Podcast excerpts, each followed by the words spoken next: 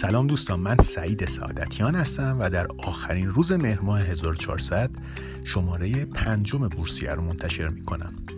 چیزی که امروز می‌خوام براتون توضیح بدم مبحث financial technology یا همون فینتک هست.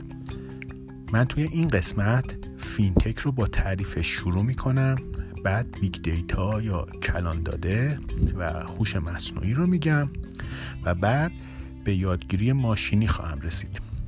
سپس کاربردهای فینتک رو توی حوزه های تجزیه تحلیل متن پردازش زبان طبیعی یا NLP معاملات الگوریتمی و بعدش هم مشاوره های رباتی رو خواهم گفت.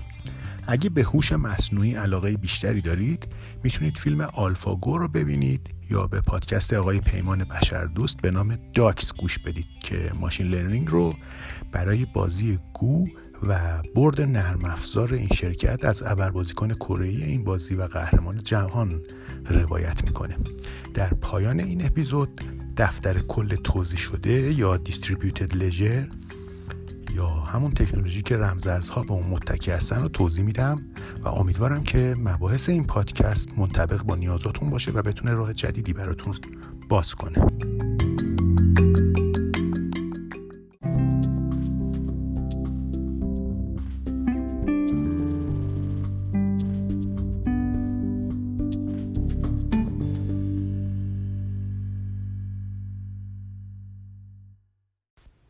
financial technology یا فینتک به ارتقای تکنولوژی گفته میشه که می‌تونه تو صنعت خدمات مالی به کار بره.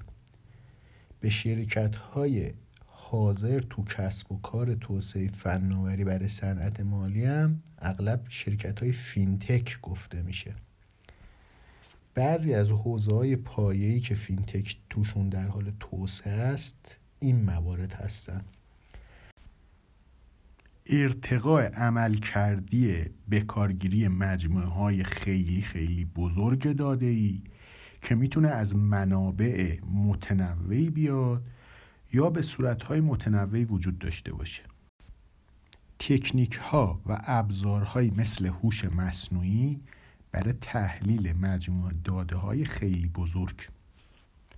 خودکارسازی عملکردهای مالی مثل اجرای معاملات و فراهم آوری پیشنهاد سرمایه گذاری فناوری های نوظهور برای ثبت سابقه مالی که ممکنه به کاهش نقش واسطه ها کمک کنه.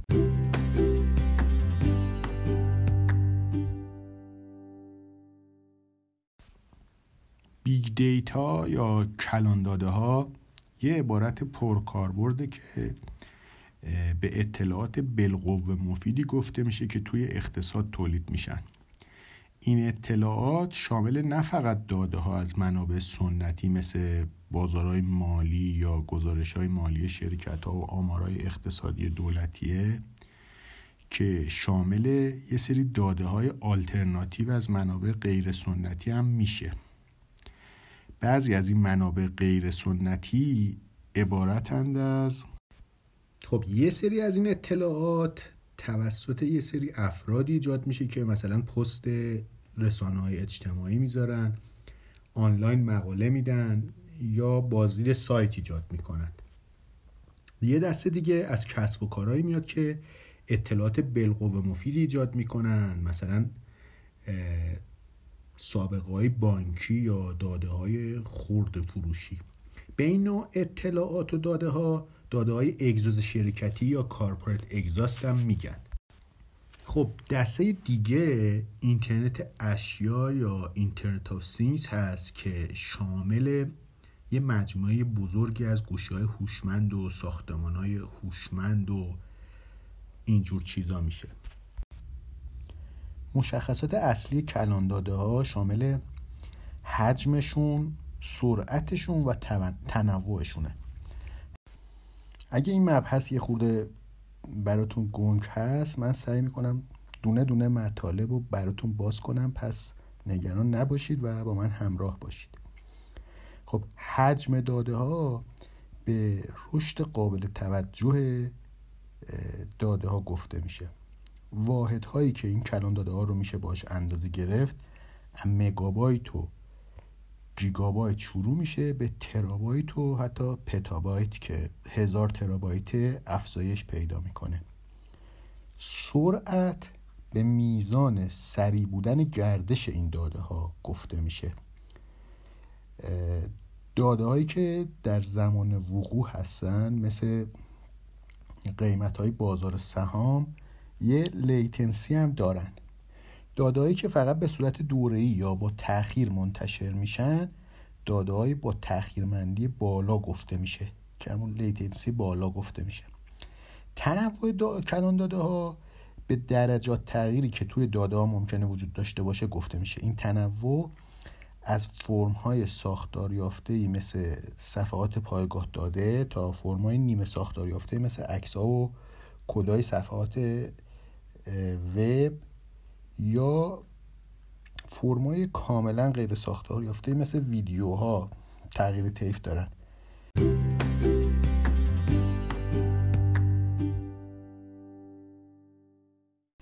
حوزه دانش داده ها یا data science مربوط به اینه که چطور از کلان داده ها اطلاعات رو استخراج کنیم.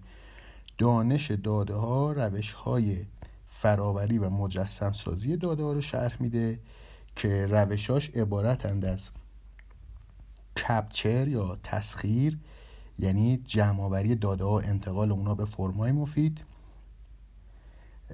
کیوریشن یا سرپرستی یعنی اطمینان از کیفیت داده ها با تعدیل داده های بد یا از دست رفته استریج یا انبارش یعنی بایگانی و دسترسی به داده ها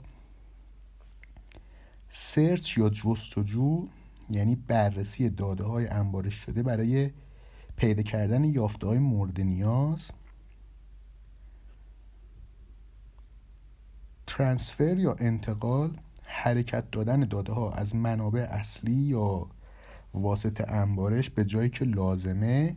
این پنج تا تکنیکی هستش که توی حوزه data science برای فراوری داده مورد استفاده قرار می‌گیره.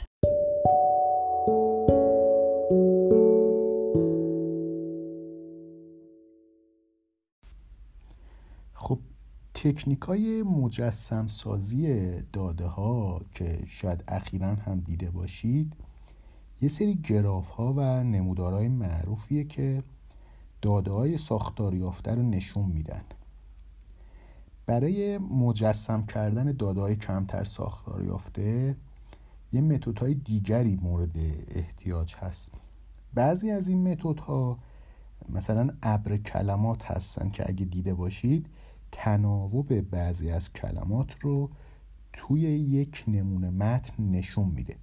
مثلا یک سیاستمدار صحبت می‌کنه و یه ابر کلمات نشون داده میشه به این صورت که کلمات پرکاربردتر توی ابرای بزرگتری قرار می‌گیرن و کلمات که کمتر توسط اون سیاستمدار استفاده شدن توی ابرای کوچیکتری قرار می‌گیرن. یا یه متد دیگه نقشه های ذهنی هستن که ارتباط منطقی بین مفهوم ها رو نمایش میدن. بهره بردن از کلان داده ها باعث چندین چالش میشه. تحلیلگرها باید اطمینان پیدا کنند که داده هایی که استفاده می کنند از کیفیت بالایی برخوردار هستند. احتمالات داده های خارج از محدوده داده های گم شده یا داده هایی که تورش های نمونه گیری رو دارند رو باید در نظر بگیرند حجم داده های جمع شده باید کافی و متناسب با استفاده مورد نظر باشه. نیاز به فراوری و سازماندهی داده ها پیش از استفاده از اون به خصوص با داده های ساختار نیافته و کیفی می‌تونه دشوار بشه. این فرایندیه که AI یا همون هوش مصنوعی یا سیستم های کامپیوتری با قابلیت برنامه ریزی و شبیه سازی شناخت چهره آدمیزاد می‌تونه به شکل مفیدی به کار ببره. neural networks یا شبکه های در واقع عصبی یه نوع از یه نوع دیگه ای از هوش مصنوعی هستن که داخل اون برای فراوری اطلاعات به روش مشابه مغز انسان برنامه ریزی میشه. خب من اینجا داخل پرانتز خدمتون بگم که برای AI داخل سایت کورسرا در واقع اطلاعات خوبی از آموزش ها وجود داره که افرادی که علاقه مند هستن می‌تونن به اون مراجعه کنن. یه پیشرفت مهمی که توی زمینه هوش مصنوعی به وجود اومده مشین لرنینگ یا همون یادگیری ماشینی هست. توی یادگیری ماشینی به یه الگوریتم رایانه‌ای ورودی های منبع داده میشه بدون هیچ پیشفرزی از توضیح احتمالاتش. خب و شاید خروجی های داده های هدف رو هم بدن. الگوریتم برای یادگیری بدون کمک انسان طراحی شده تا داده های خروجی رو بر اساس داده های ورودی مدل سازی بکنه و یاد بگیره که چطور الگوهای درون داده های ورودی رو کشف و شناسایی کنه.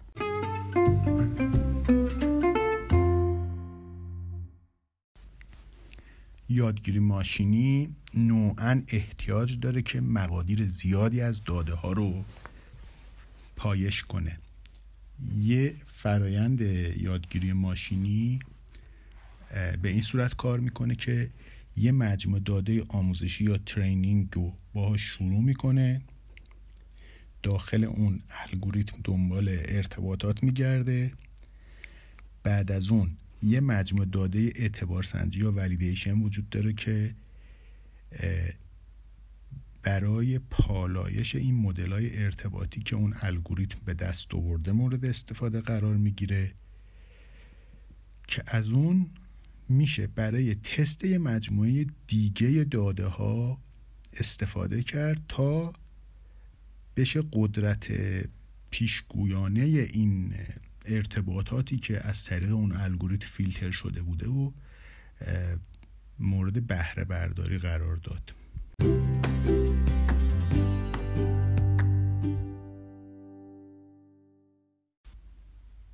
کاربردهای فینتک مرتبط با مدیریت سرمایه گذاری شامل تجزیه تحلیل متن هست پردازش زبان طبیعی هست تحلیل ریسک معاملات الگوریتمی و خدمات مشاوره رباتی هست.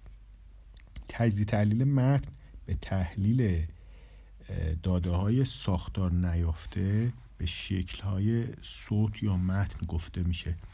یه نمونه از تجزیه تحلیل متنی تحلیل تناوب لغات و عبارات همونجور که مثلا توی ابر کلمات خدمتون گفتم. توی صنعت مالی تحلیل های متن این قابلیت رو دارن که بعضی از وظایف خاص رو مثل ارزشیابی بایگانی های مقررات گذاری خودکارسازی کنن. پردازش زبان طبیعی یا Natural Language Processing به کاربرد کامپیوتر و هوش مصنوعی برای تفسیر زبان انسانی گفته میشه. شناخت زبان، سخنرانی و ترجمه زبان از کاربردهای پردازش زبان طبیعی هستش. کاربردهای ممکن توی دانش مالی می‌تونن چک کردن رفتار اجتماعی کارکنان در مطابقت با مقررات یا ارزیابی حجمهای بزرگ گزارش های تحقیقاتی به منظور کشف تغییرات بسیار نامحسوسی باشه که نمیشه از توصیه های صرف تحلیلگران یادش گرفت. من یه چیزی که توی چک کردن رفتار اجتماعی کارکنان برای مطابقتش با مقررات یادم میاد اینه که اگر اشتباه نکنم توی شرکت اینستاگرام در واقع روی خوش کارمندان اون شرکت از طریق پردازش دوربین هایی که بررسی می کرد که چطور کارکنان با مراجعه کنندگان برخورد می کنند در واقع یه بحث حقوق انسانی به وجود آورده بود.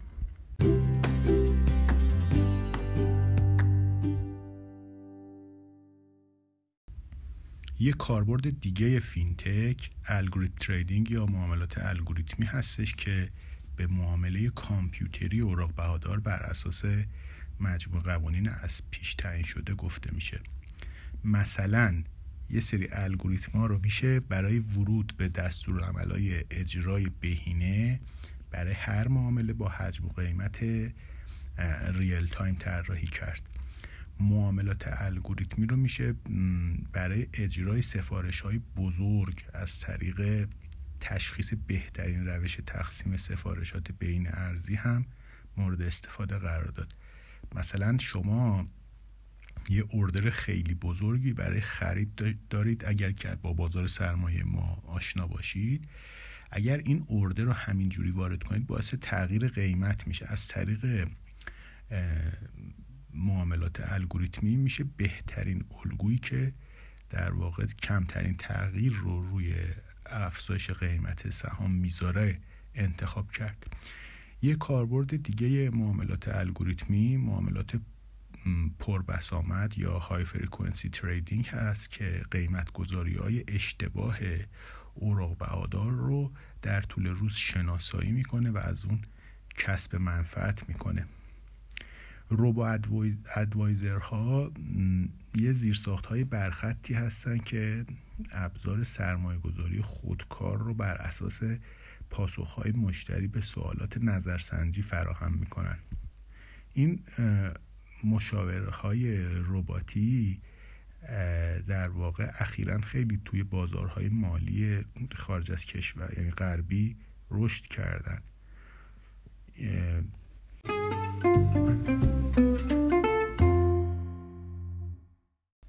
خب تا اینجا text analytics NLP و algorithm trading رو گفتم. یه کاربرد دیگه از فینتک مشاوره های رباتی یا robo advisors هست که یه سری زیرساخت آنلاین هستن که ابزارهای سرمایه گذاری خودکار رو بر اساس پاسخهای مشتریان به سوالهای نظرسنجی فراهم می‌کنن سوال نظرسنجی چیه؟ این سوالات برای استخراج وضعیت مالی سرمایه گذار اهدافی که از بازدهی مد نظرشه تحمل ریسکش و محدودیت های مثل افق زمانی و نیازهای نقدینگی طراحی شده. این خدمات مشاوره رباتی ممکنه تماما خودکار باشه یا آسیستت باشه توسط یه مشاور سرمایه گذاری انسانی. خدمات مشاوره رباتیک تمایل به توصیه سرمایه‌گذاری های منفعلانه یا پسیو دارند که هزینه های کمی دارن و اندازه حساب های حداقلی پایینتری رو به نسبت مشاوره های مالی سنتی ارائه میدن.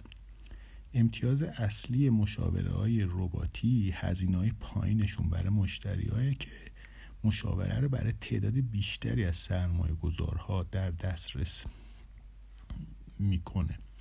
عیب مشاوره رباتی اینه که منطق پشت پیشنهاداشون ممکنه شفاف نباشه.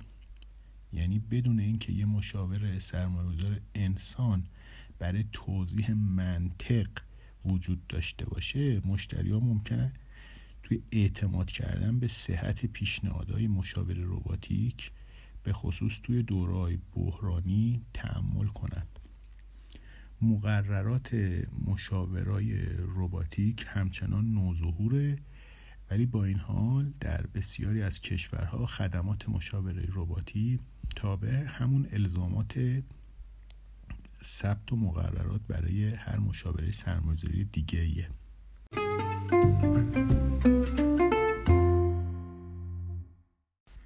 Distributed Ledger یا دفتر کل توضیح شده یه پایگاه داده ای هست که روی شبکه به گونه به اشتراک گذاشته شده که هر مشارکت کننده یه نسخه مشابه داره. من قبل از اینکه این بحث رو باز کنم در واقع این تکنولوژی هستش که بیت کوین بر اساس اون توسعه پیدا کرده. دیستریبیوتد لژر باید یه سازوکار اجماعی برای اعتبار بخشی به ورودی های جدید به دفتر کل داشته باشه. تکنولوژی دفتر کل توضیح شده از رمزنگاری یا کریپتوگرافی به منظور اطمینان از اینکه فقط مشارکت کنندگان مجاز شبکه قادر به استفاده از داده ها هستند استفاده می‌کنه. یه بلاک چین یه دفتر کل توضیح شده یا همون دیستریبیوتد لجره که تراکنش ها رو به ترتیب توی بلوک ها ثبت می‌کنه و این بلوک ها رو توی یک زنجیره به هم وصل می‌کنه. هر بلوک یه هش رمزنگاری شده ایمن داره که اونو به بلوک های قبلی وصل می‌کنه. سازوکار اجماعی توی یک زنجیره بلوکی نیازمند این هستش که بعضی از رایانه های شبکه اون مسئله رمزنگاری رو حل مسئله کنند. این کامپیوترها رو ماینر میگن. این ماینرها یا معدنکارا نیازمند منابع وسیع از برق و انرژی محاسباتی هستند. این کار هزینه های قابل توجهی برای هر گونه تلاش جهت دستکاری سابق تاریخی اون بلاکچین ایجاد می‌کنه.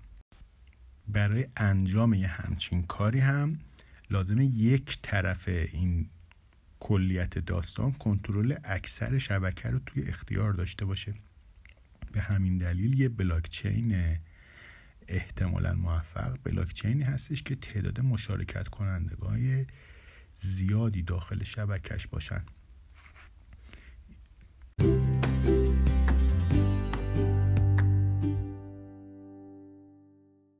این رمز ارزها در واقع نمونه حاضر فناوری دفتر کل توزیع شده توی حوزه مالی هستند یه رمزارز یه واسط الکترونیک مبادلاته که به مشارکت کننده هاش اجازه میده بدون واسطه مالی درگیر تراکنش های زمان وقوع یا real time بشن. رمزارزها نوعا توی شبکه های بدون مجوز یا پرمیشن لتس حضور دارن. یعنی شبکه های بدون مجوز داخل اونها همه مشارکت کننده های شبکه می‌تونن همه تراکنش ها رو مشاهده کنن. این شبکه ها دارای قدرت مرکزی هم نیستن که بشه به اونها این امتیاز بده که از یه جایی اطلاعات رو استخراج کنن. دفتر کل یه رکورد دائمی قابل مشاهده برای همگان میشه که سابقش هم نمیشه تغییر داد. این کار باعث میشه که دیگه نیازی به اعتماد کردن به طرف های تراکنش وجود نداشته باشه. بعد از اینکه رمزارزها اثر خودشون رو توی بازارهای مالی نشون دادن شرکت ها برای تأمین سرمایه از طریق ارز اولیه ارزی که خودشون در واقع دارن می‌تونن یه روش تأمین مالی ایجاد کنن. این کار هزینه ها چارچوب های زمانی رو در مقایسه با او یا ارز اولیه سهام کاهش میده و از اون طرف هم در واقع به خریدار اون ارز حق رأی نمیده. سرمایه گذارهای این رمزارزها باید توجه داشته باشن که یه سری تقلباتی توی ارز اولیه ارزی یا ICO که همون مخفف initial coin offering هست به جای initial public offering که IPO هست وجود داشته و می‌تونه مشمول مقررات اوراق بهادار هم بشه.